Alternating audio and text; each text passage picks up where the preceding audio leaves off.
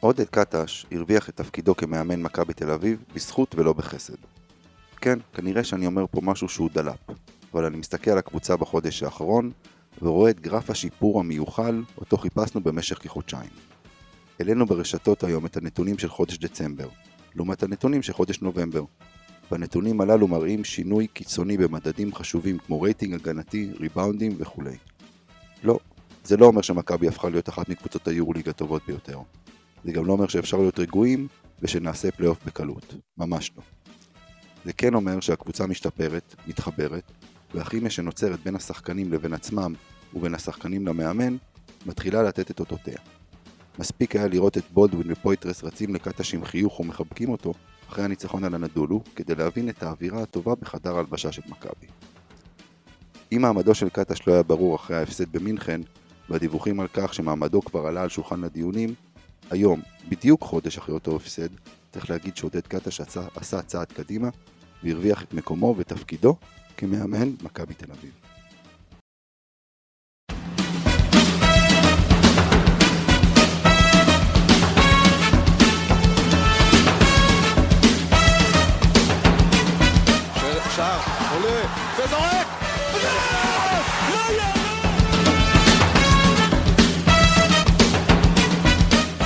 אנחנו במפה ואנחנו נשארים במפה, לא רק בספורט, לא הכל.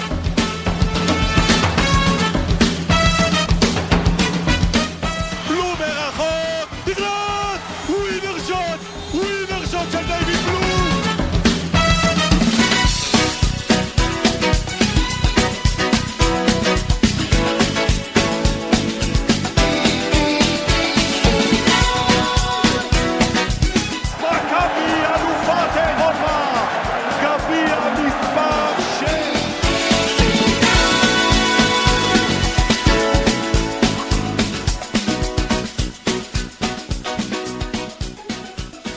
אהלן חברים, אנחנו בעוד פרק של מכבי פוד. בואו ככה נגיד קודם כל שלום אה, לחברי הפאנל. אז שלום לך גיא קופיצ'ינסקי, יאללה, ערב טוב, מצב רוח טוב. שלום יאיר זרצקי, אהלן, ערב טוב. ושלום לך אוהד סילוק. סילוק, סילוק, איך, איך, איך, איך אכן כן, סילוק. מלרע, מיל- מיל- סילוק, מילעל, שלום, מלרע. איך, איך זה עובד? אם אני אגיד אני אשקר שאני יודע מה אומרים. סבבה, מילל לא, אני לא אפילו יודע מה זה מילל או מלרע, אז... הבנו אותך, סבבה. אה, אז אנחנו ככה, כמו שאנחנו עושים בכל פעם שאנחנו מארחים מישהו בפעם הראשונה, אה, ספר לנו קצת על, על, על עצמך אוהד. מי אתה, מאיפה אתה, בן כמה אתה, מספר חשבון בנק, אה, שכר חודשי, כמה אתה מתכוון להשקיע בפודקאסט. ברוטו או נטו, אבל זאת השאלה. אתה, אתה, יכול, אתה, יכול להגיד, אתה יכול להגיד נטו, יאיר טוב במספרים, הוא כבר יחשב את הברוטו, ו, וכמה אתה מתכוון להשקיע בפודקאסט, ותוסיף גם למה אתה, למה אתה אוהד מכבי, או משהו כזה, אני יודע, שיהיה, שיהיה קשור לנושא. אז ככה, אני בן 41, ממושב תימורים, אה, אבא לשלושה ילדים, בעל שני מנויים למכבי כבר, לא זוכר כבר כמה זמן. אה, ולמה אני אוהב את מכבי? עוד מימי מדורת השבט של ערוץ אחד, אבא שלי היה מושיב אותי, הייתי רואה. אה, עוד מהימים של אה, שלושת הגמרים מול אה, מילאנו, ספליט, ולא זוכר את הקבוצה השלישית כבר. וזהו, טבוע בי, לא מסוגל להפסיד משחק. למעט התקופה שהייתי בטיול בחו"ל, לא הפסדתי אף משחק כולל בצבא. מכבי זה קודש. יפה. אה, אז בואו ככה נצלול אה, אל תוך הליינאפ שלנו. ואין יותר טוב מ- מלהתחיל בעצם ב... לדבר על ניצחון על אלופת אירופה, נכון? יאללה, דברו, חד משמעית. דברו. ניתן לך אוהד, כי אלה תמיד מחכים שאני אתן שאני אני אני אתן חייב להם את להגיד ה- שאני כן, דבר. אני גם אמרתי את זה בקבוצה אה, הפנימית שלנו, לדעתי, ואני לא חושב שאני אגזים פה, זה אולי הניצחון הכי גדול של מכבי תל אביב בחמש שנים האחרונות לפחות, כולל הניצחון שהיה על ברצלונה עם ה-40 הפרש אה, במהלך המשחק, כי אנדולו היא קבוצה מטורפת, יש להם שחקנים top top top Euroleague בכל עמדה, קבוצה מאומנת שרצה שנים, ומכבי עשתה להם, באמת שיחקה משחק, אני חושב, במחצית השנייה, שזה היה אולי המחצית השנייה הכי טובה של מכבי תל אביב, מאז דיוויד בלאט אפילו. ראינו שהם פשוט לחצו אותם כל המגרש, עשו להם אה, חיים קשים גם בהגנה, גם בהתקפה, אה, ואני, כמובן, השדים של ההיכל, הייתה אווירה מטורפת, וכן ירבו כאלו משחקים. תראה, אני חייב להגיד, אני לא יודע לגבי חמש שנים אחרונות, אני מנסה לחשוב ככה מהר, אבל העונה, אני חושב שזה הניצחון הכי גדול, והיו לנו קאמבקים. כלומר, אה, ברור שנגד מונקו חזרנו מפיגור יותר גדול, ונגד אולימפיאקוס אה, גם חזרנו מפיגור בצורה יפה, אבל, אבל אה, אתם יודעים, אלה שמנסים תמיד להקטין, יש כמה כאלה, את כל ניצחון, אז מונקו, מה זה היה המטוס? המטוס שהגיע, הוא היה מקולקל, והם הגיעו מאוחר, ואולימפיאקוס לא היה להם את התחושת דחיפות. אז מעבר לזה שאוהד הזכיר, שיחקנו נגד הקבוצה שהיא שלוש שנים כבר הכי טובה באירופה, ויש לה את אותה תחושת דחיפות כמו שלנו, הגיעה עם אותו מאזן, צריכה את הניצחון בדיוק כמונו, אם לא יותר. סגל מלא, אתה למצוא, יודע... אגב, אני יכול למצוא אה, איך להקטין את העניין הזה. אני לא חושב ככה, אבל לא. אתה, אני, אני יכול למצוא לך בקלות אחד משהו. שלארקין רק חזר, אתה יודע, גם... לא, לא, אתה יודע שאנדולו תמיד מתחילים את העונה אז לא יפה, טוב, אתה צודק. אבל אנחנו כבר לא אבל שם. אבל אנחנו לא שם, הם התחילו את העונה לא טוב, הם ניצחו 6 מהשמונה האחרונים שלהם. שלושה מארבעה משחקי החוץ האחרונים, דיברנו על זה לפני השידור. לארקין חזר מפציעה, שיחק 30 דקות נגד פנר, אתה יודע, זה המשחק, איך יאיר קראת לזה היום? משחק ה tune-up? אז זה היה המשחק כן. ה tune-up שלו, ואני ציפיתי שהוא יבוא ב... ב איך להגיד, ב full power נגדנו, הוא היה רחוק מזה. ואותה אנדולו, בסגל מלא, מנוסה, דיברנו המשכיות, אתה יודע, זה לא רק הניסיון שלה ואלופת אירופה, זו קבוצה שרצה ביחד. אה, בובואה, לארקין, מיצ'יץ', טיבור פלייס, כולם התחילו שנה חמישית העונה בקבוצה. דנסטון, דנסטון עונה שמינית בקבוצה. אה, וכל הקבוצה הזאת, הכל כך מנוסה, עם המאמן הכל כך מנוסה, מגיעה מול מכבי חדשה כמעט לגמרי, עם עודד קטש המאוד לא מנוסה. ואתה יודע, יאיר, דיברנו בזמנו על ה meltdown שלנו בבולוניה, אז בטח איפשהו יושבים עכשיו אה, האפס פוד, או איך שהם לא נקראים, יושבים שלושה, ארבעה... פוד, אפס פוד אפס. פוד אפס, יושבים עכשיו, אה, אה, אחרי, הם היו מתחת לאפס, מה שהיה להם ברבע האחרון. אז יושבים ככה שלושה ארבעה טורקים עם שפם כזה כמו שצריך ומדברים על, על ה meltdown שבטורקית זה כנראה מולדאון שקרה להם מול מכבי בבית תל אביב. כי באמת, אתה יודע, קבוצה כל כך מנוסה, אני אזכיר לכם, בערך דקה לסיום הרבע השלישי, הם עלו ל-65-55. ומאותו רגע, עד השלשה של uh, וויל קלייברן, בערך 40 שניות לסוף המשחק, מכבי עושה שם 25-4, שכל הנקודות של הארבע האלה של אנדולו באות מהקו, הם לא השיגו סל שדה ברבע שלם מבחינת הזמן. אלופת אירופה המכהנת, קבוצה שרצה חמש שנים ביחד לשלד שלה, זה נתון מטורף, אי אפשר להקטין את זה בעיניי. אתה יכול להגיד, התאמן רתח. אגב, ראו אותו, איך אמרת, אדום על גוון סגול, ובסיום במסיבת עיתונאים הוא הגיע אחרי קטש. כי אמרו, הוא מחליף בדיוק חולצה, אני לא יודע מה הוא עשה לחולצה הקודמת, כאילו זאת שהוא זה, כאילו לא יודע כמה זמן הוא קרא אותה, כנראה כמו שחר הבובה של לילה. הוא היה שחר, איך עקצו אותי. משהו כזה, הוא כנראה תלש אותה שם, כי הוא, הוא גם ראו שהוא עצבני. והוא דיבר על זה שהשחקנים שלו, שהוא מצפה מהם להרבה יותר, עשו שטויות של ילדים ברבע האחרון, הכל נכון. הם באמת איבדו את הראש. ועדיין, יש תמיד, איך אה, יאיר אומר, יש מתנגד, יש מי שגרם להם להיראות ככה.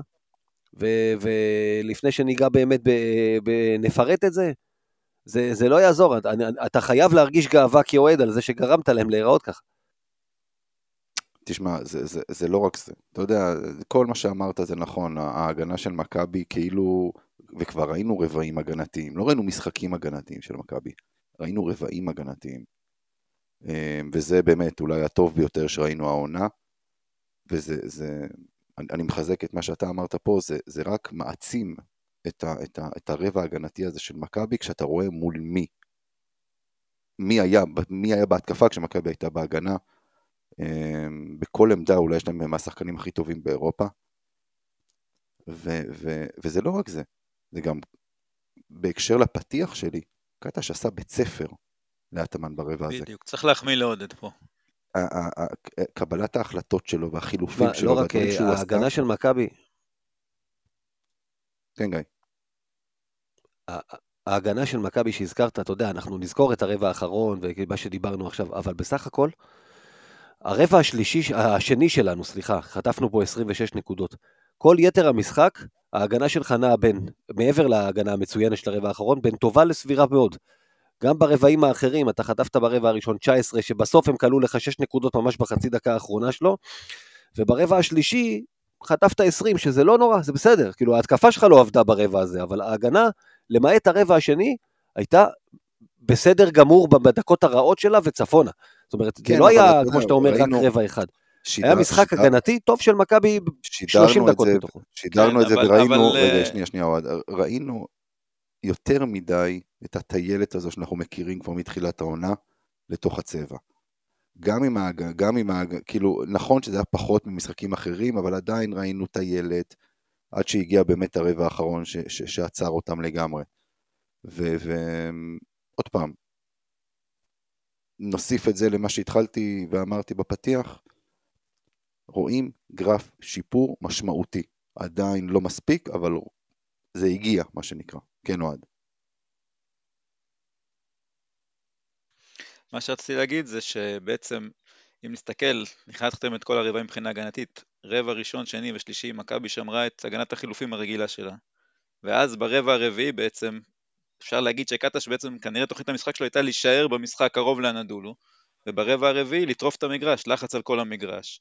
זה עשה פה שינוי משמעותי, הנדולו לא היו מוכנים לזה, אתה רואה קבוצה, אלופת אירופה, כמו שאמרתם, עם המאמן אולי הכי טוב כרגע, שרצה כל כך הרבה שנים ביחד. ומכבי אשכרה הפתיעה אותם עם ההגנת לחץ הזאת על כל המגרש ברבע האחרון. ופה מחמאות רק לעודד, אין מה לעשות, כשמגיע מגיע. יאיר, לא שמענו אותך. כן, לא, אני חושב שאמרתם uh, הרבה דברים מאוד מאוד נכונים. אני חושב שקודם כל, uh, היה כיף להיות בהיכל ב- ביום חמישי. היה... המשחקים האלה שכיף uh, לחוות אותם, בטח כשהם uh, מסתיימים בניצחון, היה כדורסל ברמה, uh, ברמה טובה, משחק צמוד. Uh, לא בגלל ששתי הקבוצות היו לא טובות, אלא להפך, הייתה רמה מאוד גבוהה של, uh, של ביצוע רוב, ה- רוב שלבי המשחק. Uh, אבל אני חושב שמעל הכל, מה ש... אני הכי אהבתי לראות, כמובן חוץ מהניצחון, אה, זה שזה פעם ראשונה עונה שהיינו, איך להגיד, אה, אה, תחרותיים לאורך רוב שלבי המשחק מול קבוצה שהיא, שהיא קבוצה מהצמרת. זאת אומרת, גיא הזכיר מקודם את, מונקו, את אולימפיאקוס, במשחקים האלה באמת ראינו רבע אחד, גם אלבה ברלין ש... ו... ומילאנו, משחקים שדיברנו עליהם בפרקים הקודמים, בסופו של דבר זה היה איזה ריצה מאוד מאוד יפה ברבע האחרון, ולמרות שבמשחק הזה באמת הרבע האחרון היה מדהים מבחינה הגנתית, וגם בהתקפה, הריצה הזאת ש... שגיא הזכיר שעשינו שם 24, 25-4, אה, ריצה מדהימה, אבל אה, בעיניי, אני חושב שכשמסתכל על זה כמשחק שלם, אה, לי היה מאוד מאוד חסר העונה לראות את מכבי מצליחה לשחק מול קבוצה טובה במשך משחק שלם ולהיות, בוא נגיד, ברוב שלבי המשחק או שווה או טובה יותר מקבוצה כזאת. אז uh, נתחבר רגע למה שאמרתם מקודם לגבי איך אפשר לגמד את זה, ברור שיבואו אנשים ויגידו, uh, בסדר, זה היה משחק בית, מכבי בחוץ קבוצה שונה, ו... שיחקה הערכה אבל... נגד, uh, נגד פנרבכצ'ה. כן, האמת שאת הטיעון של עייפות לא ראיתי, אבל אתה צודק. אפשר להגיד את הדברים האלה, אני חושב שבסופו של דבר אלה התנאים, ומבחינתי, אפילו בבית לא ראינו עדיין את מכבי נגד קבוצות האיכותיות יותר, באמת משחקת טוב לאורך רוב שלבי המשחק, ובשונה מהמשחקים שניצחנו את הקבוצות הגדולות, זה לא היה רק בגלל הרבע הרביעי. זאת אומרת, זה נכון שהייתה שם ריצה מדהימה, אבל בסופו של דבר באמת שיחקנו טוב במשחק הזה. ואני חייב להגיד שגם אם לא היינו מנצחים את המשחק הזה, הייתי יוצא כמובן מאוד מבואס, מאוד מאוכזב מההפסד, אבל אני חושב שהייתי יוצא יותר מעודד לגבי העתיד ומה שעוד יהיה בעונה הזאת, מאשר מה שיצאתי נגיד אחרי המשחק נגד אלבה ברלין. אני לא סתם אמרתי שבוע שעבר שמי שמעניין אותו רק ניצחונות הפסדים, או מסתכל רק על זה, או רודף אחרי המקום השמיני, אז צריך להיות מעודד מה, מה, מהניצחונות, ומצד שני, מי שרוצה להסתכל קצת מעבר לזה, על היכולת של הקבוצה, על מה, מה יקרה כשנגיע, אם נגיע למקום השמיני, אז צריך לצאת קצת פחות מעודד ממה שהיה במשחקים האחרונים. אני חושב שהמשחק הזה גם הביא ניצחון, אבל גם הביא איזושהי בשורה מסוימת בעובדה של אה, הנה, אנחנו יכולים גם להתמודד נגד הקבוצות האלה, גם אם זה רק בבית כרגע, אה, בצורה תחרותית לאורך רוב שלבי המשחק. ואני מאוד מאוד מאוד מקווה שזה, שזה יימשך ככה, יש מבחן מאוד גדול בהקשר הזה שנדבר עליו עוד מעט ביום, ביום שישי השבוע. אבל אני מאוד מקווה להמשיך לראות את מכבי ככה. בואו בוא עכשיו נעבור לדבר קצת מה שנקרא פרסונות. יש עוד מה להגיד על לורנזו? כאילו, משהו שלא אמרנו, שפשוט נחזור על עצמנו שוב ושוב על השחקן האדיר הזה שיש פה? ראיתי שהשבוע אפילו נכנס לטופ 5 קלעים של היורוליג, אחרי ההצגה הזאת. אז באמת, זה רק מה שחסר לו. תראו, רבע לא. שלישי הוא היה לא איתנו, הוא לא קלע נקודה. הוא היה, הוא היה עם 12 במחצית, נשאר עם 12 בסוף הרבע, אמרנו, רבע התקפי רע של מכבי, הרבע הכי גרוע שלנו במשחק, 13 נקודות מבחינה התקפית, לא הצלחנו לעשות כלום. וברבע האחרון הוא כאילו, אני לא יודע מה אמרו לו, מה הוא אמר לעצמו, השתלטות, פשוט 11 נקודות ברבע, הוא, אה, הוא, הוא, זה נקרא להשתלט על המשחק, מה שהוא עשה שם. הוא את המהפך הזה יצר לבד, והוא עשה את זה בחדירות, כמו שאמיר, אנחנו תמיד כועסים שמכבי מעיפה שלשות, הוא הלך לתוך הטבעת. שים לב שלורנזו בראון סיים את המשחק הזה, דרך אגב, מכבי כולה. אתה יודע, אני דיברתי, מה שמראה כרגיל שאין לי מושג, שדיברתי על זה שהקליעה מבחוץ תהיה משמעותית, ומכבי קלה ב-32%, לורנזו עשה 2 מ-6, אדמס עשה, הגדיל לעשות עם 1 מ-6, זאת אומרת, לורנזו קלה שתי שלשות ברבע הראשון, שעשו 17-11, והפסיק לזרוק, כי הפסיק לקלוע, וגם לזרוק. כל הרבע האחרון, אני לא חושב שהוא זרק שלושה אחת. הוא uh, הלך לטבעת פעם אחרי פעם, גארד גבוה, עם אתלטיות, עם יכולת חדירה, ואתה תמיד משתגע מלמה לא עושים את זה יותר, שהולכים לטבעת, קורים דברים טובים. הקו האחורי של הנדול הוא אפס uh, מעבר לזה ששלושת הסנטרים שלהם בערך שיחקו איתנו במשחק הזה פחות או יותר. אבל עם כל הגובה שם, uh, דנסטון כבר, uh, איך אמר שי רוסיאנסקי החבר, uh, המספר שלו זה, זה בשביל הגיל שלו, 42, פחות או יותר, אז uh, הוא כבר לא, לא קופץ כמו פעם. ז'יז'יץ' חוסם אף פעם לא ממש היה. ופלייס גם, עם כל הגובה שלו, הוא פשוט uh, הנקניקייה הארוכה ביותר בעולם. אני... פלייס, בוא נראה... פלייס, בימים כאלה פלייס טוב בלנקות אבק מעל השעון ה-24, לא מעבר. תכף אני אראה אם מישהו מכם יודע על מי אמרו פעם הנקניקייה הארוכה ביותר בעולם. זה גם בהקשר של מכבי, נראה אם אתם תדעו, זה פריט ממש לעכברים. אבל uh, anyway, אז uh, לחדור, לתקוף את הטבעת, וזה מה שהוא עשה פעם אחרי פעם. וזה לא רנצו, טוב, אני, אתה יודע, מה שאתה תמיד יגיד לעצמך אחרי דבר כזה, יש לך נכס ביד, תחתים אותו מהר לעוד שלוש שנים, אבל אתם יודעים, לא בטוח שזה תלוי בך. ובואו, אה, ככה בהקשר של לורנזו, בואו נדבר על שחקן שחוזר לסגל, לפני שנתייחס באמת לעוד איזה כמה שחקנים בסגל, כאילו, על, על הנדולו. אבל בולדווין חוזר. עכשיו, בשעה uh, טובה. כבר, בשעה טובה, אנחנו מקווים גם שהפעם הוא לא חוזר מוקדם מדי, אבל uh, יאיר, אתה, אתה יודע, אני, אני, אני כבר uh, קראתי ושמעתי על אוהדים שאומרים שזה יכול לפגוע במכבי, החזרה שלו. תראה, אני חושב שהאתגר הכי גדול שיש. אני לא יודע אם הכי גדול, אבל אחד האתגרים הגדולים שיש לקטש כרגע זה באמת למצוא איך הוא אה, משלב את, אה, את בולדווין חזרה מבלי שזה יחזיר את אדם קצת אחורה. אה, כי זה נכון שעל פניו לורנזו בראון נראה שהוא טיפה יותר קולע בהתקפה, אבל, אבל תכלס מבחינת מספרים, מכבי מקבלת מעמדות 1-2 אה, בוא ניקח מהמחזור השלישי מאז שאדמס הצטרף לקבוצה, היא מקבלת אה, פחות או יותר את, אה, את אותו כמות נקודות ממי שיש בעמדה הזאת עם בולדווין ובלי בולדווין, שזה בעצם חוץ ממנו לורנזו, אדמס ו- וג'ון די. כלומר, מה שאני רוצה להגיד, אין פה באמת ואקום. זאת אומרת, בראון, סליחה, בולדווין נפצע, אז אדמס שהוא למעשה המחליף שלו, מן הסתם עשה איזשהו step-up, לקח את הדקות שלו, לקח את הזריקות שלו, אה, והתוצאה היא בהתאם. זאת אומרת, לורנזו סך הכל די יציב מבחינת כמות הנקודות שהוא קולע, פחות או יותר, להוציא את ההשתוללות שהייתה לו במינכן נגד ביירן, הממוצע הנקודות שלו הוא פחות או יותר די יציב, אה, אבל אה, זה ג'יילן אדמס במשחקים עם בולדווין, קולע 2.7 נקודות למשחק, שזה כולל כמה משחקים אגב שהוא לא קלע בכלל. אה, במשחקים בלי, אה, בלי וייד בולדווין הוא קולע 12 נקודות למשחק. אני חושב שהאתגר פה, זה עכשיו שבולדווין יחזור, זה לראות איך אנחנו טיפה מאזנים את זה כדי שזה לא באמת יבוא אחד על חשבון השני, אלא לנסות לקבל משניהם תפוקה מספיק טובה, שגם אולי תאפשר לנו להוריד קצת את כמות הדקות והעול והעומס שיש על לורנזו בראון בצד ההתקפי. איך אתה רואה סתם למשל חמישייה של שלושתם ביחד? שזה על הנייר לפחות אמור להיות כוח אש משמעותי. כן, אני חושב שזה יכול לעבוד כמשהו שהוא תלוי היריבה, תלוי אם יש בצד השני, אה, אתה יודע, סתם לדוגמה. לא, במש... נגד, לא באופן קבוע, אה, זה ברור. כן, ברור. אה, נגד חמישיות מסוימות של אנאדולו, נגיד, שדיברנו עליהם ביום, ששיחקנו נגדם ביום חמישי, זה היה יכול לעבוד, נגיד, בחמישייה ש...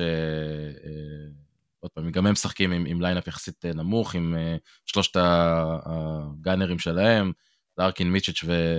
וקלייבורן בעמדות 1 עד 3, אז, אז אפשר היה להסתדר עם זה נגיד הגנתית, וזה גם היה יכול גם לעבוד התקפית. גם כשאתה מסתכל על ריאל מדריד לקראת יום חמישי, גם להם יש כל מיני הרכבים ש, שזה יכול לעבוד נגדם, אבל שוב, זה, זה אלמנט טקטי, זה לא עכשיו איזושהי שיטה מסוימת, ואני חושב שאנחנו גם צריכים שחקן כמו, כמו אדמס, שיש לו יכולת uh, להתחמם ולעשות הרבה נקודות מהספסל.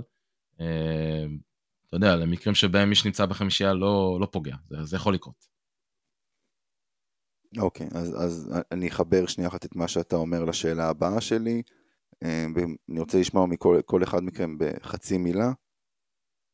כנראה, ככל הנראה, לפי הדיווחים, אה, אדמס, זאת אומרת, יסיים את העונה במכבי. דעתכם? אתה שמר את זה בעצמו.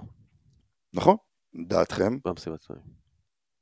אה, אתה יודע, אני שמח מאוד, אני מבין כבר, אתה יודע, שבזמנו יכלו למשל להביא את וילדוסה ולא רצו לחרוג מהתקציב, אז בתקציב שיש, הביאו שחקן שיש לו יכולות כליאה, למרות, אה, למרות איך שהוא קלה נגד הנדולו, יודע לחדור, גם אתה יודע מה, גם אה, מראה הגנה לא רע, מראה שהוא חלק, לוקח מה שנותנים לו, יש לו גישה חיובית. השתלב טוב.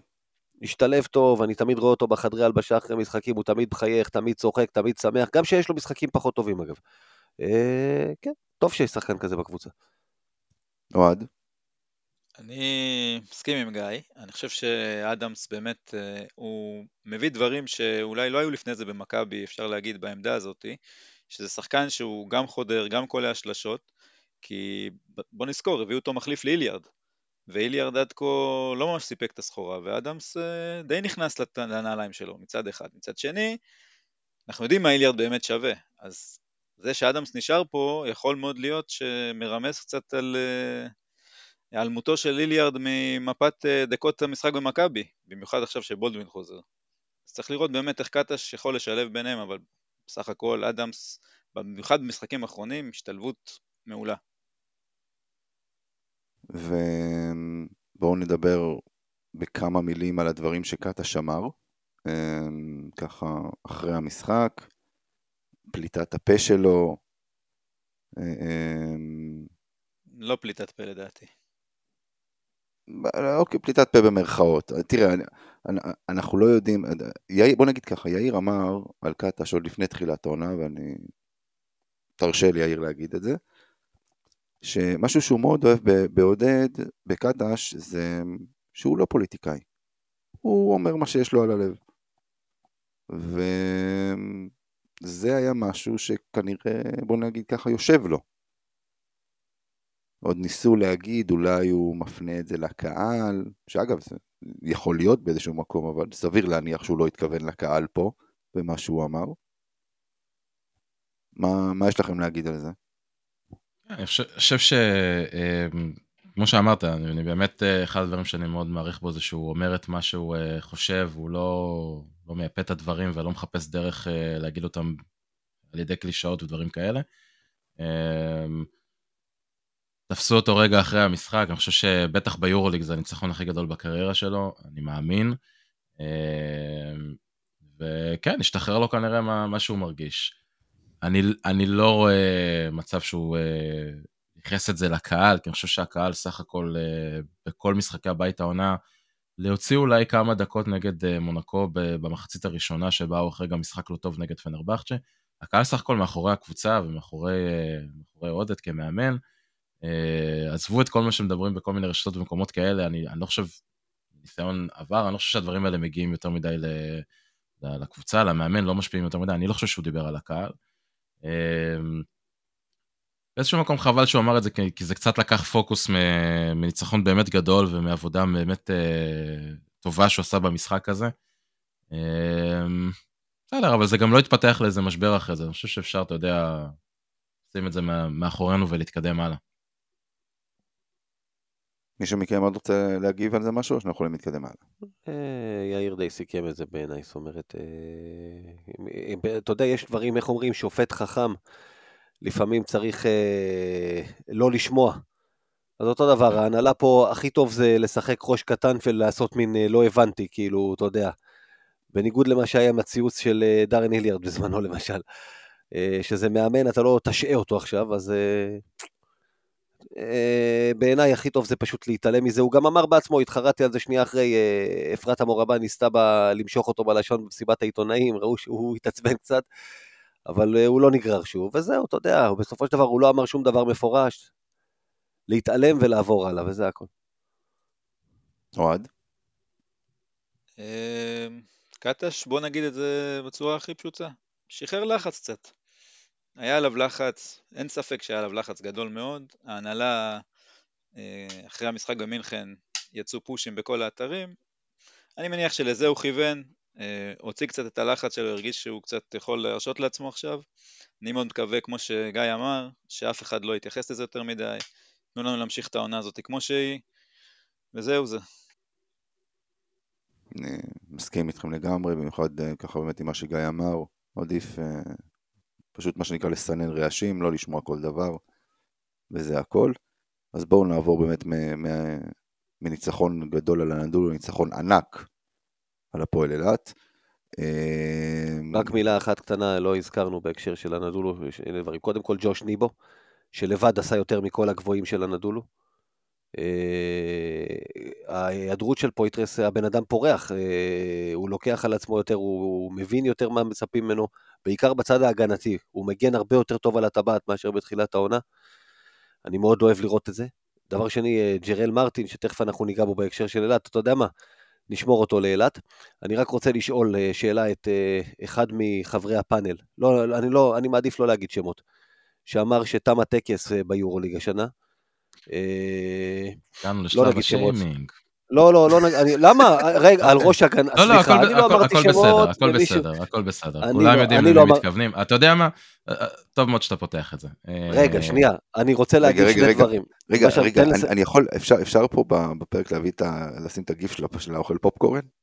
אתה יכול לשים, אתה יודע, אם אנחנו מביאים הקלטות, היית צריך להביא את ההקלטה של יאיר אומר את זה, אבל רגע.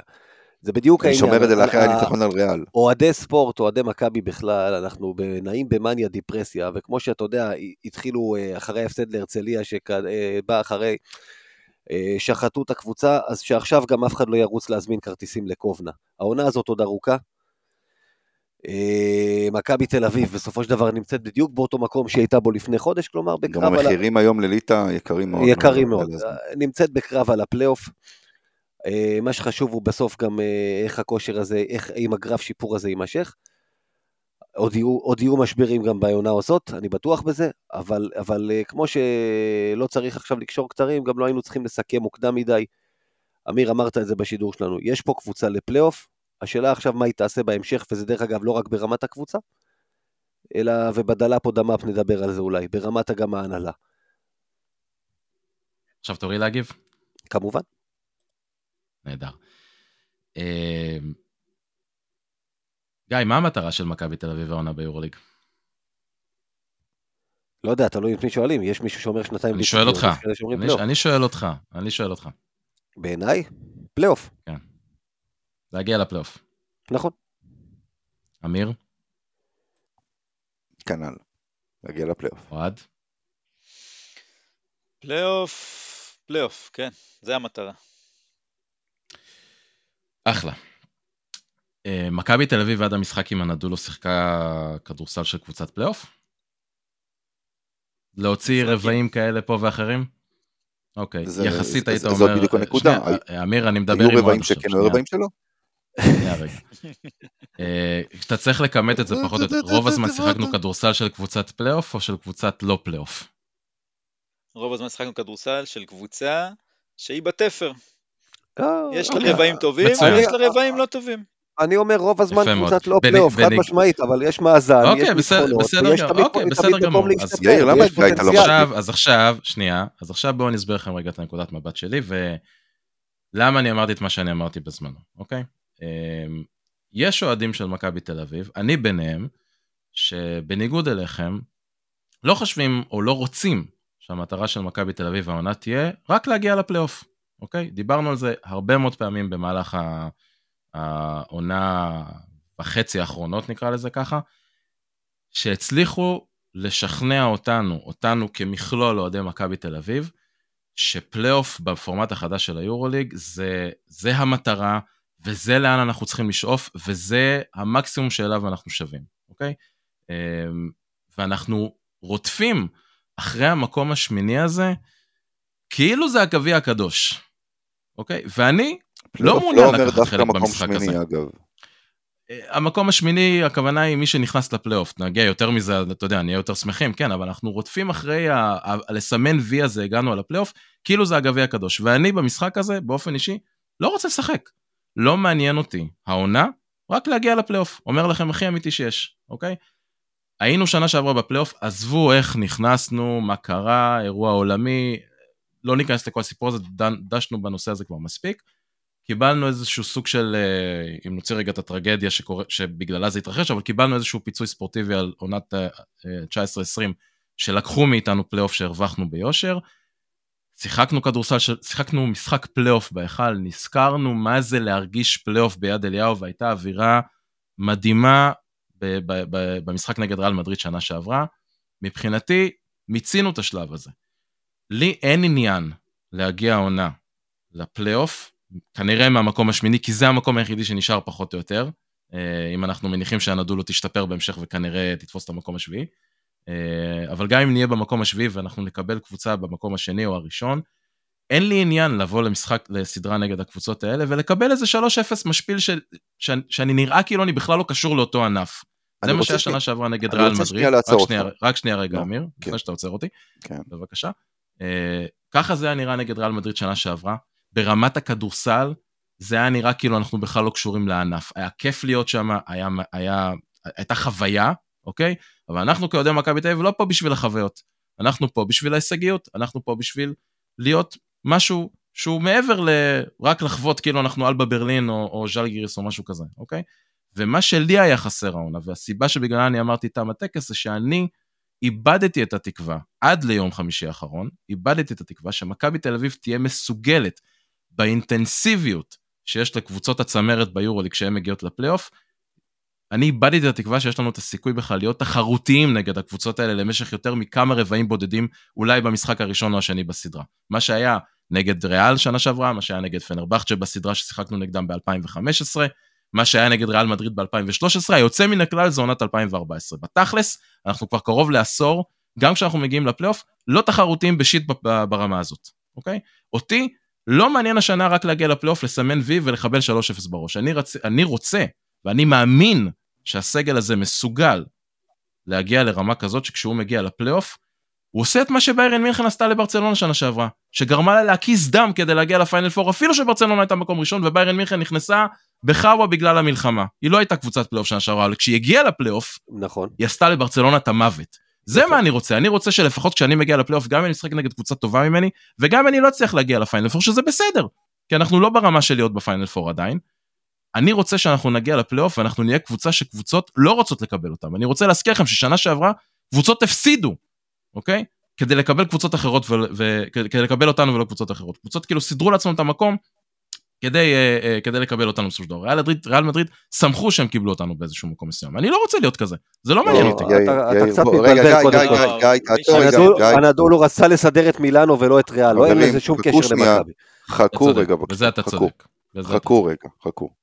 יאיר, יש לי שאלה אליך, אנחנו סוטים פה לגמרי מהנושא, אבל זה, זה, זה, זה שווה, גיא התחיל פה עם שיימינג, אני צריך להגן על עצמי. זה אה, שווה אם הס- הייתי יודע שזה מה שאני אפתח פה, כן. זה- זה שווה, זה שווה את הסטייה הזו. היורוליג מסתיים היום. סליחה, הליגה הסדירה, לא היורוליג. כן, כן, אתה כן, מקבל אבל- בסדרה את ברצלונה. זה נגמר ב-3-0?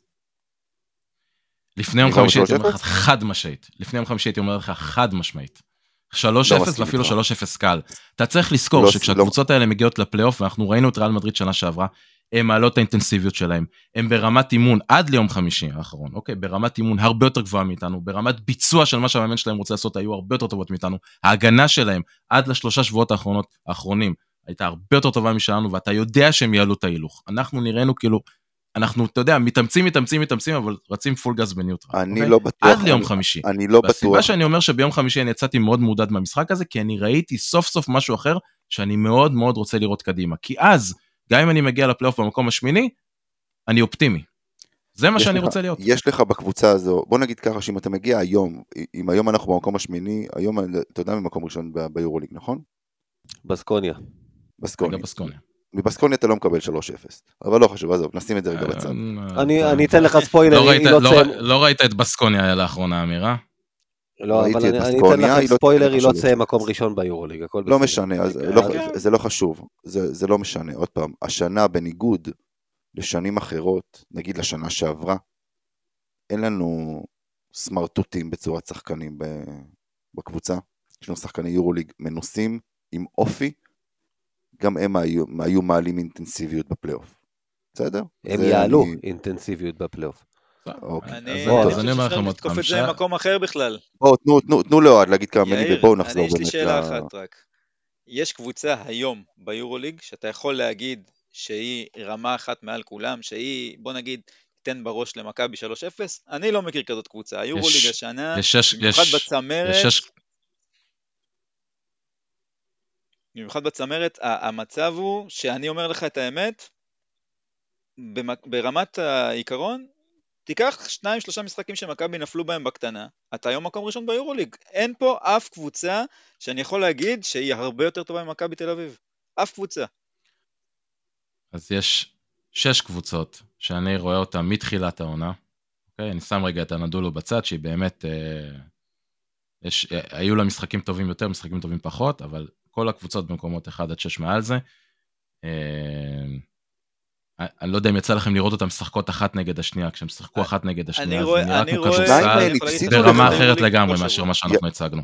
יאיר, שתיים מהשש האלה הפסידו לך כבר העונה. אני מזכיר שלוש, לך. שום בעיה. הכל... אה, תקשיב. אה. אמיר, לא, לא, אתה-. הזכרת, הזכרת נתונים שהעלינו היום, העלינו עוד נתון אה, ב, אה, במהלך ה- ה- הסוף שבוע, במוצ"ש, שדיבר על מה שמכבי תל אביב עושה בבית. אתה כל עונה, גם בעונות הגרועות שלך, מנצח קבוצות מהטופ 4 בבית לפחות פעמיים. לפחות פעמיים, אוקיי? ו, ודיברנו על זה ואנחנו גם יודעים שבסופו של דבר, אולימפיאקוס שקיבלנו פה, זה לא אולימפיאקוס שהיית מקבל בפלייאוף, אוקיי? סתם אני לוקח את זה כדוגמה. גם מכבי בסופו זה של לא הייתה דבר, מכבי ששת ש- הקבוצות האלה שמקומות שהייתה. 1 עד 6, שיחקו עד ליום חמישי ברמה הרבה הרבה יותר גבוהה, וזה אפילו לא היה, אתה יודע, שיא הפוטנציאל שלהם, ברמה הרבה יותר גבוהה, ברמת ביצוע, ברמת אימון, ברמת הגנה, ברמת ה... הכל. יש הכל. גם, אנחנו יאיר, נראינו, יאיר, יש איך גם, אוהד אמר, על התפר, על התפר בין אלה שבתחתית לבין גם- אלה שמצליחים להיכנס לפלייאוף. יש גם מתנגד, ולמתנגד הזה יש שחקנים מנוסים ושחקנים טובים, וזה שהקבוצה היריבה הייתה מרימה רמה בפלייאוף זה לא אומר שמכבי לא הייתה עושה את זה. אבל עזבו, בואו, אנחנו מקדימים פה את המאוחר, מכבי עוד יכולה גם אה, לסיים ביתיות בפלייאוף בטעות. אז בואו, אה, בואו, ו- בואו לא... ולפני הכל, כמו שיאיר אמר, שאותו לא מעניין רק אה, להגיע ולחוות פלייאוף, יש כאן אנשים, גם פה בלי להיכנס לשמות, שמשדרים את המשחקים של מכבי וכן רוצים לחוות פלייאוף בשידור, ובלי בלי קשר למה לא. אגב, אגב, יש אני, אני רוצה כאלה. רגע להגיד, שנייה, אני. רוצה רגע להגיד עוד משהו אחד. אגב, זה סופר לגיטימי, באמת, אני אומר את זה הכי ברצינות, סופר לגיטימי לבוא ולהגיד, שאוהד יבוא ויגיד, מה שאתם אמרתם, אה, מעניין אותנו להגיע לפלייאוף. זה בסדר גמור, אין לי עם זה שום בעיה, אני לא מבטל דעה של אף אחד, ואני לא חושב שמישהו טועה, ואני לא חושב שזה פה עניין של נכון או לא נכון. יש אנשים שזה מה שהם חושבים, שזה בסדר גמור, אני מכבד את זה. רק בא ואומר, יש אנשים, ואני, לפחות חלק מהדיונים שאני רואה סביב מכבי תל אביב, חלק מה, מהתגובות שאני מקבל בכל מיני פלטפורמות שונות, אה, ודיונים שיש לי עם חברים וכאלה, יש גם אנשים שרוצים משהו מעבר לזה, ומאמינים שמהסגל הזה גם אפשר לקבל משהו מעבר לזה, ועד ליום חמישי לא קיבלנו את זה. זה אבל הכל. יאיר, אבל, אבל זה לא סותר, זה לא סותר עוד פעם. זה שהמטרה היא להגיע לפלייאוף, אף אחד לא אמר המטרה היא להגיע למקום שמיני. המטרה היא לעשות פלייאוף. שאלתי אתכם, שאלתי אתכם, מה לא, המטרה אבל- שלכם? אף אחד מכם לא אבל- אמר, אני רוצה לא, להגיע לפלייאוף ואני רוצה להיראות שייך. אתה, אתה היית שזה פה מה- פה- לא שזה מה שלא היה לנו שנה שעברה. אתה עשית פה קצת סלט. כן, אוהד, אני, אני חושב שאני יודע מה אתה רוצה להגיד, כן, אני אתן לך אני, את הזה. אני רציתי להגיד משהו אחד.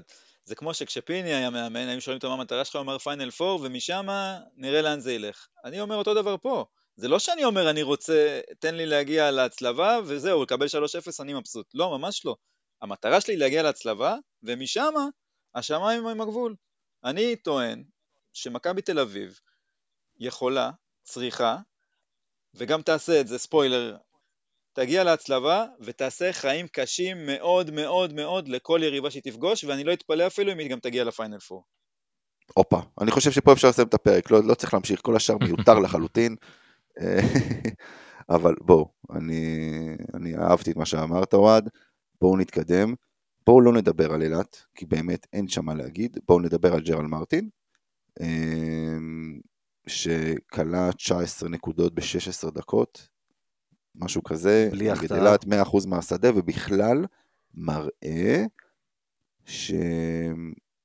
שלמרות תחילת עונה לא טובה, שיש שם, יש שם משהו, יש שם כדורסל, יש שם, הוא משתלב יותר, הוא, הוא, הוא נלחם, הוא גם מתחיל לקלוע, לעשות נקודות. שמע, אה, אה, ג'ארל מרטין, קודם כל, עוד פעם, אני חושב שאמרתי את זה עליו כבר, אה, לפחות ב space ההוא אצל אלרום אחד מהם. אני, אני אוהב את הגישה שלו, זה קודם כל.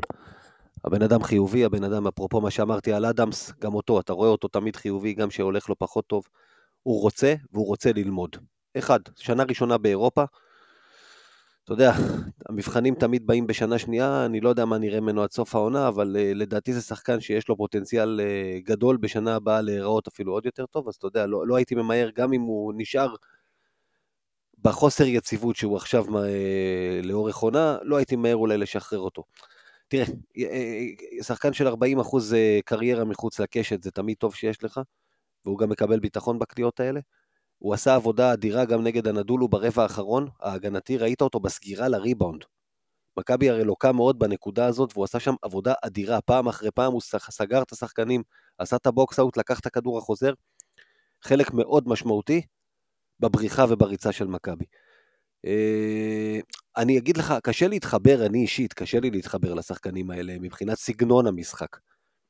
אני, אני, פאוור פורוורד זה העמדה שלי, מה שנקרא, זו העמדה שאני הכי אוהב אה, לראות בכדורסל, את החיות משחק האלה, שיודעים גם להיכנס לצבע, לתקוף את הטבעת, לתת את הדנקים המפלצתיים, אה, אלה עם, ה, עם הכוח, עם המסה. ג'רל מרטין הוא לא ממש שחקן כזה, זאת אומרת, יש לו את המבנה, יש לו את הממדים, ואתה לא רואה אותו נכנס לטבעת ומסיים באיזה דנק מהדהד, הוא חייב אגב לשפר את הסיומת שלו. נגד הנדולו למשל ראינו, הוא לא כלה סל שתיים, וכל פעם הוא נכנס לסל, וכאילו ברכות כזאת, פספס שם. גם אתמול נגד אילת, אתה יודע, היה לו גם את הסל הזה למשל, שהוא כאילו עמד, הסתכל על הסל, היה לבד ולא זרק. ואז בסוף עשה מין איזה צעד החוצה כזה, וזרק מין כזה חצי וו, משהו, משהו פשוט שנראה לא קשור לענף, הוציא מזה סל ופאול. אני, קשה לי להתחבר לזה, אבל uh, את הגישה שלו אני אוהב. יאיר, אוהד, משהו להגיד על מרטין? אני, אני חושב שג'רל מרטין הוא דווקא בניגוד לגיא, אני חושב שהוא בדיוק השחקן שמכבי צריכה בעמדה הזאתי. זה שחקן שהוא קודם כל צריך לשים לב, הוא יכול לשמור גרדים, הוא יכול לשמור גבוהים, הוא, הוא, כמה שהוא גדול, הוא מזיז את הרגליים ממש מהר, הוא נשאר עם הגרדים, מה שכן, הוא צריך לשפר אצלו, זה את העבירות השטותיות ששורקים לו ביורוליג, הוא מגיע טיק טק לשלוש ארבע עבירות, ואז הוא בחסדי השופטים. ואני אשאל אתכם שאלה, איך ג'רל מרטין מבחינתכם היה ביום חמישי, השחקן טוב או לא טוב? ביום חמישי טוב. אמרתי, היה טוב, היה אחד הגורמים המשמעותיים ברבע האחרון הטוב של מכבי, בהחלט. ג'רל מרטין סיים, אני מסכים איתך דרך אגב, חד משמעית, הוא היה שחקן אולי השני הכי חשוב אחרי לורנזו במשחק הזה, או קולסון, אבל ג'רל מרטין סיים עם 2 מ-9 מהשדה נגד הנדולו. מבחינה התקפית הוא היה לא טוב, נכון. אבל הוא כן כמו שאמרת בגישה, הוא טרף ריבאונדים בהתקפה, טרף ריבאונדים בהגנה, הוא סגר שחקנים, הוא סגר את מיצ'יץ', את לארקין כשהם אה, עשו חילופים עליו, והוא לא נתן להם לעבור, וזה משהו שעמדה ארבע שלנו, הבחור השני זה ג'ק כהן, ואנחנו יודעים שהוא בדברים האלה, קשה לו מאוד לרדוף אחרי מכונית חונה, אז uh, בטח ובטח אחרי לארקין. Uh, אז אני, אני דווקא מאוד אוהב אותו, ואני חושב שהוא מתחיל להשתלב בדיוק כמו אדמס. זה שני שחקנים שאתה מרגיש שבחודש האחרון, בגלל קיצור הרוטציה, הם מקבלים יותר צ'אנס, והם גם לוקחים אותו בשני ידיים.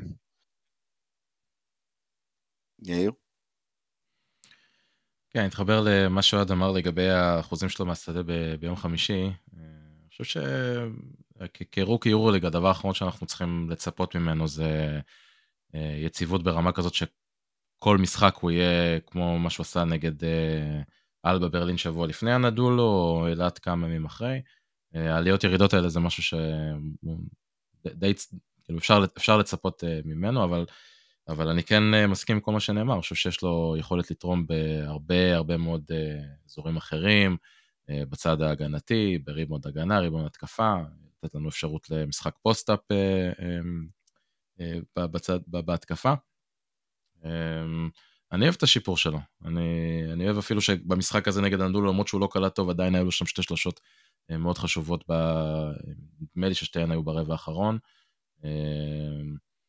אני, אני אוהב את מה שאני רואה ממנו בתקופה האחרונה, אין ספק. מעולה. טוב, את דעתי על מרטין אני אמרתי כבר כמה וכמה פעמים. משהו קטן בכל זאת על אילת, לא על אילת עצמה, אלא על מכבי בליגה. יש, אה, שוב, זה אחד הדברים הכן טובים שקרו מהפציעות. קיצור הרוטציה גרם לזה שבליגה אין מכבי א', מכבי ב' יותר. יש שחקן אחד כל פעם שמושיבים בחוץ. הכימיה הקבוצתית יותר טובה, גם לליגה. ו...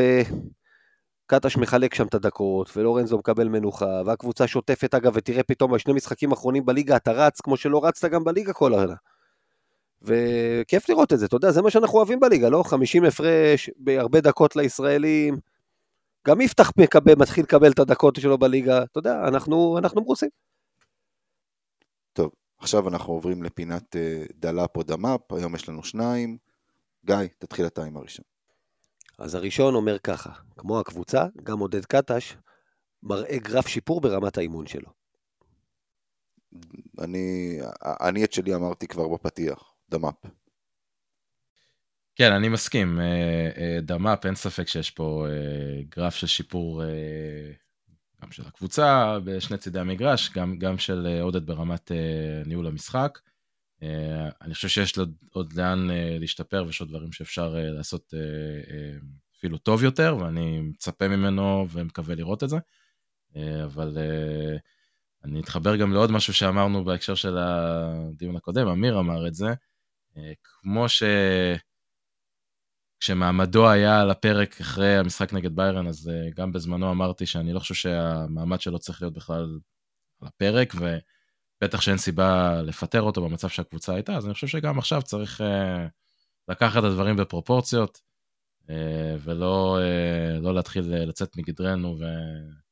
ולכתוב כתרים כמו שאומרים, אבל בסופו של דבר כן, המאפ יש פה בהחלט גרף, גרף שיפור. טוב, נשארתי אני. לגבי עודד, אני משוחד, אני מת על עודד, גם השחקן, גם המאמן. חד משמעי דמאפ, ואני חושב שאפשר לראות את זה בשני פרמטרים. אחד, המאזן של מכבי ביורוליג. אה, גם בעונות הגדולות שלנו. 9-7, לא זוכר מאזן כזה. אה, הרבה מאוד שנים. 19-20, זה היה כן. הפעם האחרונה. נכון, וזאת הייתה העונה היוצאת מן הכלל. אה, והדמאפ, ומה שמוכיח שזה דמאפ זה הרבע האחרון מול הנדולו. עודד קטש, הרוקי, עשה בית ספר לאתמן, אלוף היורוליג. זהו. גיא, אתה אמרת את דעתך? לא, אני אגיד אה, זה קודם כל אה, במשפט או בשיר, עודד מלך ישראל, כמו שהיינו שרים לו בתור שחקן. חי, חי. בדיוק, אני משוחד לגביו גם, כמו שאוהד אמר, מאפשר שחקן, אבל זה לא משנה. רואים שינוי בסגנון, רואים שמכבי מתחילה אה, לשלוט בקצב יותר, ורואים את זה אגב במשחקי החוץ האחרונים, גם כולל בבולוניה שהפסדנו. רואים שיפור בסגירה לריבאון, רואים שיפור בתגובות תוך כדי משחק, כל מה שתקפו אותו בעצם במהלך אה, העונה הזאת, רואים שיפור. אה, זו דעתי, וכן, דמאפ, חד משמעית. אוקיי, אנחנו נעבור עכשיו לשני בעצם, וגיא הגדיר את זה יפה. פחות זה יותר, ומכבי לא צריכה עוד שחקן. דלאפ או דמאפ? מי רוצה אז, להתחיל? אה, אני אתחיל הפעם, אם זה באיזה... אז אה, אני אומר דלאפ בעניין הזה. מכבי תל אביב, אה, אנחנו דיברנו על זה, אני חושב, בשנים האחרונות כמה פעמים, גם בתקופת יאניס, שאמרנו, יש רוטציה קצרה והיא תפרק אותנו ותפיל אותנו מהרגליים. קודם כל, העונה הזאת ארוכה. אתה לא יכול להרשות לעצמך לטחון את אותם אה, תשעה, עשרה שחקנים כל הזמן. דבר שני, יש עדיין דברים שחסרים לקבוצה, ואנחנו עדיין לא הבטחנו כלום. 9-7 זה אחלה, אבל כשאתה חושב על זה שכמה משחקים זרקנו לפח, אתה יודע, עם קצת יותר מזל היית אפילו 10-6, 11-5, והיה הכל נראה יותר טוב, ועדיין זה לא מבטיח לך כלום. יאיר אמר, יש 5-6 קבוצות שבוודאות תהיינה בפלייאוף, ויש עוד כמה כאלה שעושות הכל, אבל הכל כדי להיכנס לשם. הכוכב האדום, ברגע שתשתחרר מהסנקציות עליה ותוכל לשתף את קמפסו, וכנראה גם את פולונרה, והיא לא רחוקה מאיתנו, והיא עושה הכל כדי להיכנס לשם, והנדולו אתה יודע שתשתפר ותיכנס לשם. אז, אז הפעולות של הנהלת מכבי, וזה הזכרתי בהערה קודם, הם יקבעו אם נצליח. יש הזדמנות השנה, אמרנו, יש קבוצה עם פוטנציאל, יש קבוצה עם פוטנציאל גם, לא משנה מול מי היא תגיע, לתת פייט, ולא רק אה, להופיע, אבל בשביל זה אתה צריך גם לדעת לחזק תוך כדי עונה את הנקודות חולשה. כי כולם יש נקודות חולשה, כל קבוצות היורוליג עשו טעויות מסוימות בבניית הסגל, ההבדל הוא שהאחרות אתה רואה שהן מנסות לתקן תוך כדי תנועה, ומחתימות שחקנים, וזה כולל פנרבכצ'ה, וזה כולל פנאתינייקוס, וזה כולל הכוכב, וזה רק לא כולל את מכבי, שחייבת לעשות את זה. אגב, אני הייתי עושה יותר מזה. גם מביא שחקן במקום uh, פויתרס, וגם מחליף את היליארד, שלדעתי כבר דיברנו על זה בפעמים קודמות. הוא וקטש כבר לא ישדרו על אותו גל. אז uh, אלה הנק... אלה, זה הזמן, עכשיו, לתקן את הנקודות האלה ולהמשיך קדימה. אוהד. אה, דלאפ, אני גם חושב שאומנם מכבי כרגע בפורמה טובה, אה, סגל אה, מצומצם מאוד, שחקנים נשחקים, לורנזו משחק 30 פלוס דקות כל משחק, כדי שזה לא יהיה בעוכרינו בסוף העונה, אנחנו חייבים להוסיף עוד שחקנים לסגל. מה שכן, אני בניגוד להרבה פה לא חושב שצריך להחליף דווקא להביא שחקן בעמדת הגארד, בגארד אני חושב שאנחנו משופעים במספיק שחקנים, נכון שכביכול אין לנו רכז מחליף, אבל בולדווין יכול לשמש וגם אדמס לפעמים, ואולי אולי קטש ייתן ליפתח איזה כמה דקות, מי יודע. כן הייתי מביא שחקן 4-5 שיתרום לנו אה, בריבאונד, שיתרום לנו אה, בהגנה על הטבעת, אז דלאפ. יאיר? כן, דלאפ, לגמרי דלאפ. אני חושב שהדיון הוא יותר אה, באיזה עמדה מכבי צריכה להתחזק ולא האם מכבי צריכה להתחזק. אה, דעתי לגבי העמדה, כבר אמרתי כמה פעמים פה, לפרטים, נא לראות את הדקות אה, של לורנזו בראון נח נגד אנדולו, או הרבע שלישי שבו הוא היה פחות טוב. טוב, גם אני פה דלאפ קל, חייבים עוד שחקן. ולו אך ורק בשביל אה, להוריד מהעומס על, אה, על השחקנים שקיימים היום. אוקיי, בואו נעבור הלאה ונתחיל לדבר, אחרי שניצחנו את אלופת אירופה, הגיע הזמן לנצח גם את הסגנית.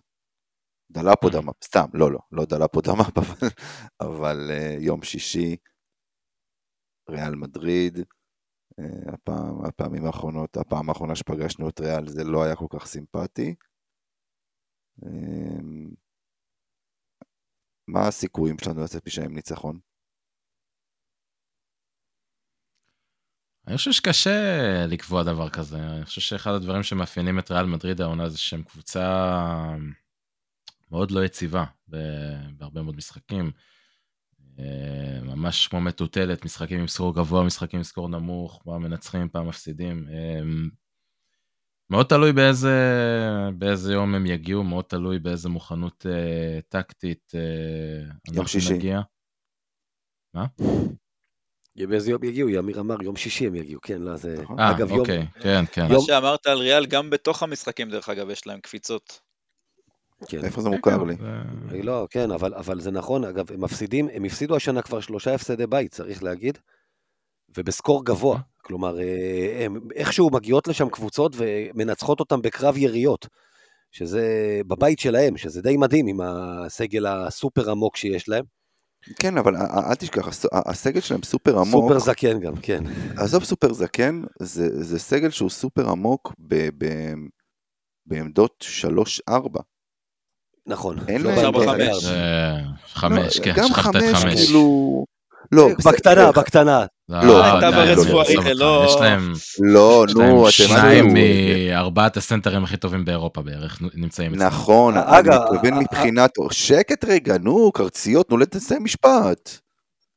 תודה. פה, לא יודע אם הבנת, אבל פה אתה לא יכול להגיד איזה משהו שלא, אתה יודע. אני יכול, כי אני יכול להשתיק את שלושתכם. אתה- צריך אה, להיות מאוד זהיר במה שאתה אומר פה, זה יכול לחזור אליך. אחר כך. אין שום בעיה. עוד פעם, ברור שיש להם גם את טווארס וגם את פואריה, וזה שני סנטרים, עוד פעם, מהכי טובים, אם לא הכי טובים, שניהם, כן, ביורוליג. אני מסכים, אבל כשאמרתי עומק, התכוונתי גם לכמות, לא רק לאיכות. כשאתה מסתכל על הסגל שלהם, ואתה בא ואתה אומר, אתה מסתכל פורוורדים. אני מסתכל עכשיו על אתר, על אתר היורוליג, סבבה? גרדים, שלושה גרדים. כן, אבל אתה יודע, אתר היורוליג אה, שרושם שחקנים לא תמיד בעמדות שלהם. לא משנה, אבל, אבל, אבל אבל- זה, זה נכון, אבל אתה מסתכל, אתה רואה שלושה, גם לפי מה שהם רשמו, אז הסטייה היא אחד לפה, אחד לפה, אבל שלושה גרדים, שלושה סנטרים, ועשרה 700 פורוורדים, ו-700 כאילו, פורוורדים, כן, נכון. לא, אבל אתה יודע, עוד פעם, אה, בסדר. אה, דרך אגב, זו הקבוצה לא, אני, היחידה ש... אני יכול לספור חמישה גרדים שאני מכיר שמשחקים בריאל מדריד. נייג'ל גוס, סרחיו יול, סרחיו רודריגז, אה, פביאן קוזר. הנגה, ו... פביאן קוזר, כן, הוא רושם ו- אותו שם כפורוורד. לא, שוב, נכון. אבלדה, הם כולם ש- אני מסכים. שישה שחקנים שהם גרדים. אני מסכים, אני מסכים, גם הם משחקים בריאל מדריד כגרדים. שוב, הם יכולים לשחק, הבלדה ספציפית ואדם אנגה יכולים לשחק בעמדה שלוש גם, אבל כן, כן, שמאל מדריד. פורוד, כן. לא משנה, עוד פעם, זו קבוצה שהיא, היא, היא, נכון, היא מאוד מאוד עמוקה, אבל היא מבוגרת בעיקר. אה, שוב, הקו האחורי שלהם, לא היה סרחיו- יאי.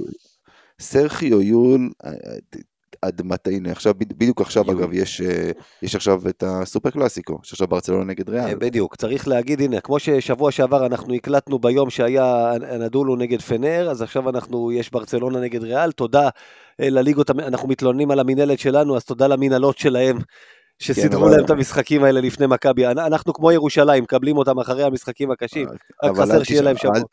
אל תשכח שזה לא הם צריכים לטוס לפה, וזה לא בחמישי, זה בשישי, אבל לא חשוב, בדיוק עכשיו סרחיו יול נתן מסירה ככה מאחורי הראש לדנק של פואריה, כאילו שחקן שפשוט בלתי נגמר. בלתי נגמר ומפורק לחלוטין, אבל הוא פשוט בלתי נגמר. שמע, בסוף עוד פעם, אתה יודע, גם גיל יש לו את הפלוסים של ניסיון, אה, שנה שעברה ראינו את זה בפלייאוף, דרך אגב, כמו שיאיר אמר, לעלות רמה. עכשיו אנחנו עוד לא בפלייאוף, אבל הם בסך הכל ניצחון אחד יותר ממכבי, גם הם לא בדיוק יכולים להרשות לעצמם להפסיד עוד הפסד בבית, אמרתי כבר, שלושה הפסדי בית, זה המון לריאל מדריד בשלב כזה של העונה. והם מפסידים צמוד, אגב, את משחקי הבית שלהם. זה משחקים שמכבי תל אביב, אני תנסה לזכור מתי לקחת משחק צמוד בחוץ פעם אחרונה. מתי עשית את זה? טוב, אבל לא, אה, כן, כן. מילאנו אפשר להגיד את, פחות אה. אפשר גם להגיד שאלבה היה צמוד רוב המשחק. אה, מילאנו, התכוונת, התכוונת לנס מילאנו ב-2014, נס מילאנו השני, נכון? זה בערך, המילאנו הזה. גם נס מילאנו 22, שזה היה ניצחון חוץ ליורוליג הראשון של מכבי. מה מכבי, חברים, חברים, בואו נחזור, ל, ל, בואו נחזור לפוקוס, אנחנו נקליט פה באמת עד, ש, עד, עד הג'אמפ של המשחק. מה מכבי צריכה לעשות בשביל לחזור עם ניצחון ממדריד? לקלוע כן, נקודה אחת. יותר. גאון, אין, אה, גאון, במיוחד בשביל זה הבאנו אותך למכבי פה. בדיוק. אה, אני אגיד לך ככה, גיא נגע אה, בנקודה מאוד קריטית לגביהם בעיניי, וזה העניין של משחקים צמודים. דיברנו על זה גם בהקשר של הנדולו שנה- שבוע שעבר אגב, זה נכון גם לגבי ריאל מדריד. חצי מהמשחקים שלהם העונה נגמרו בפער של 6 נקודות ומטה. המאזן שלהם במשחקים האלה הוא חמש, מש- חמישה הפסדים משמונת המשחקים האלה. אה, שלושת המשחקים אגב שגיא אמר שהם הפסידו בבית היו משחקים צמודים. אה, הם, הם בתוך החמישה האלה. ויש אה, מספר מפתח לגביהם, כמו שאמרתי, גם לגבי הנדולו שצריך לקלוע 80 נגדם כדי שיהיה סיכוי גבוה לנצח, אותו דבר גם פה. רק שני ניצחונות משבעה משחקים כשהיריבה שלהם קלה יותר מ-80. מצד שני, כשהם הורידו את היריבות שלהם מתחת ל-80 נקודות, 8-1 חיובי, אז זה די ברור לאן אנחנו צריכים לכוון פה מבחינת התקפה. Uh, בהגנה, עוד פעם, כמו שאמרתי, זה... אתה יודע, תתכונן לאחד, מישהו אחר יכול לבוא שם, uh, מאוד תלוי באיזה יום הם יבואו. כן, זה, אני אגיד שוב את מה שאני אומר בערך תמיד, כי בעיניי זה המפתח לניצחון בכל משחק של מכבי נגד כל יריבה. אמרתם, ריאל הפסידה גם בקרבות של יריות, מכבי צריכה לעשות, מכבי צריכה לרוץ. לרוץ בכל מחיר, בכל התקפה, אחרי כל חטיפה, אחרי כל ריבאונד, לרוץ כמה שיותר מהר, לנצל את, ה... זה, את, את העובדה שריאל מדריד, כמו שאמרנו, קבוצה מבוגרת, קבוצה עם שחקנים שסבלו מלא מעט פציעות, להתיש, לעייף, לרוץ, לרוץ, לרוץ. בעיקר בדקות שטווארס על, המשח... על המגרש, אתה יודע, במשחק עומד נגדו, מאוד יהיה קשה לך לייצר נגדו סלים בפנים. שהוא, אגב, שהוא בהתקפה ולקח את הריבאונד, אתה רץ קדימה, הוא לא יגיע. מקרה כזה, הוא יצטרך אופנוע. מקרה כזה, אני, אני עולה בסמול בול. בונזי 4, מרטין, אתה לא, מרטין לא יכול להחזיק בחמש. מעמד נגדם להרבה זמן ככה. שנייה, לא. שנייה, שנייה. תוציא את טווארז מהצבע.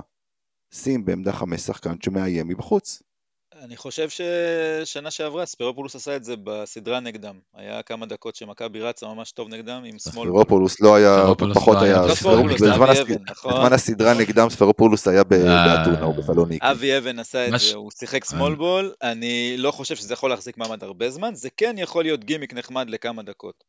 אבל אני עם אמיר, מכבי חייבת לרוץ על הרגליים הכבדות והזקנות של הגארדים שלהם, יש לך את לורנזו בראון, בולדווין שחוזר, שזה דינמו, שהוא יכול בעצם לרוץ את המגרש בארבע שניות, הוא מגיע מצד לצד, חייבים לרוץ. כן, אה, קחו בחשבון מצד שני, במשחקי בית שלהם, העונה ביורוליג, אה, הם, הם בעצמם רצים, זאת אומרת, זה לא, זה, זה לא יפחיד אותם יותר מדי. וכל הזה, זקנים, הזקנים, בוא, זה בסך הכל סחיו יואי ו... רודי. סחיו רודריגז שאנחנו מדברים עליהם, רודי פצוע. הוא לא- ורודי, אה, לא, רודי חזר, אבל פצוע, לא. גם אם הוא חזר, הוא לא שיחק כל כך הרבה עונה ביורוליג. אה, אז אה, יואי ורודריגז זה כאילו הזקנים שם, כל היתר זה שחקנים, אתה יודע, הם יכולים לרוץ. אנגה חזר מפציעה אה. לא יודע. מוסה שם, שהוא רוב הזמן הפליימקר שלהם בעונת רוקי יורוליג מאוד מאוד טובה, זה שחקן שאין לו בעיה לשחק בקצבים האלה. אני אגב חושב, שנה שעברה, אולי חוץ מהכמה דקות שמאל, אבי אבן עשה כל טעות אפשרית בלשחק נגד אה, פואריה וטוורס. אה, ניסה בכוח לתת לז'יז'יץ' ו... אה, אה, ורנולד שם להתמודד איתה מתחת לסל, וזה היה טעות קשה מאוד, כי, כי אין לזה תיאוריה, השחקנים האלה, להוציא אותם החוצה. אם מרטין תופס יום, אחלה, סבבה. אה, סורקין וניבו לא זורקים מבחוץ. אה, גם קולסון זה לא בדיוק שחקן שאתה יכול ללכת איתו בעמדה חמש נגד המגדלים האלה. צריך להוציא אותם החוצה. דיברתי על זה כבר כמעט לפני כל משחק, צריך להוציא אותם החוצה ב pick and roll ים מאוד מאוד גבוהים, אה, שיכריחו אותם לצאת החוצה לעזרות על הגארדים, ואז לתקוף מהר אה, אה, פנימה. זה, זה הדרך לשחק נגד, ה- נגד המגדלים האלה. בסופו של יום אוקיי. מכבי צריכה יום טוב מהשלוש. עם טוורז מתחת לסל יהיה מאוד קשה לחדור, לא בולדווין ולא אה, לורנזו נכון. יכולים לעשות מה שהם עושים בכל המשחקים האחרים. הקבוצה היחידה ביורוליג שחוסמת יותר ממכבי, אגב, זו ריאל מדריד. ועוד נכון. דבר, היא מקום ראשון בריבאונד הגנה ביורוליג, ששוב, זה בדיוק תוקף את מכבי בנקודה שהיא חזקה בריבאונד ההתקפה. וחוץ מזה, חוץ מזה, מכבי, בשביל לנצח בחוץ, היא תצטרך יום טוב, מבח... יום טוב כאילו בקליעה מחוץ לקשת, לא משנה נגד מי, לא רק נגד ריאל מדריד. גם נגד ג'לגיריס וגם נגד אה, בולוניה או מילאנו, מי שזה לא תהיה. אגב, עד נגד ריאל המנגה, זה חשוב במיוחד. אגב, עד המנגה, אוהד, שאלת עליו, היום לפחות, הערב, הוא עדיין לא, הוא לא בסגל אה, מול אה, ברצלונה. הוא לא משחק. זה, זה קריטי, זה שחקן הגנה שיכול לשבת על לורנזו או על בולדווין ולעכב את המשחק של מכבי. בשביל זה, בשביל זה חשוב, אתה יודע, התחילו גם עוד פעם כל מיני דיונים וכל מיני כאלה בכל מיני קבוצות שאולי כדאי שבולדווין ולורנזו לא ישחקו ביחד כדי, אה, אתה יודע, התחילו כל מיני חישובים וכאלה ובסופו של דבר כששניהם משחקים ביחד זה ימנע את ה box and one הבא אה, שישמרו על לורנזו כי אי אפשר, אה, אי אפשר להפקיר בעצם את, את בולדווין. אוקיי, עוד משהו לגבי ריאל מדריד שאתם רוצים להגיד? שלא ניצחנו שם מ-2010, נמשיך להזכיר את זה עד נמשיך שננצח שם. להזכיר את- השלושה של יותם אלפרין. לא, זה 2008, מאז ניצחת שם 2010, משחק אחר. 2010 זה אלן אנדרסון. אה, מה אתה- זה אלן אנדרסון. אה, נכון, בדיוק. נכון, נכון. נכון. אוקיי, טוב. שנעבור להימורים?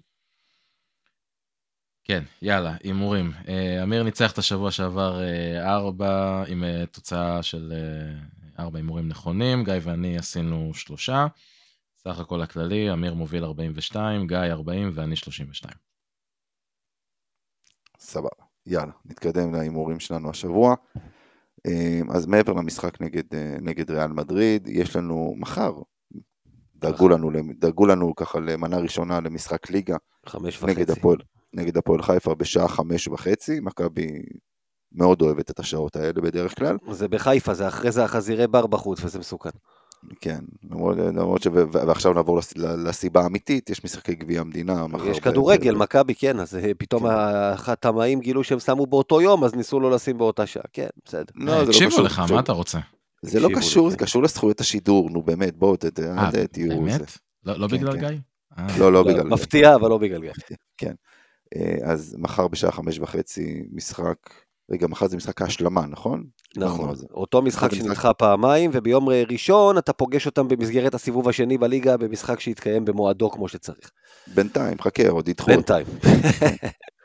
אז יש לנו את, אה, בחמשת הימים הקרובים פעמיים הפועל חיפה ואחד מדריד, אז ההימור הוא אנדר עובר, אחת וחצי ניצחונות משלושת המשחקים הקרובים.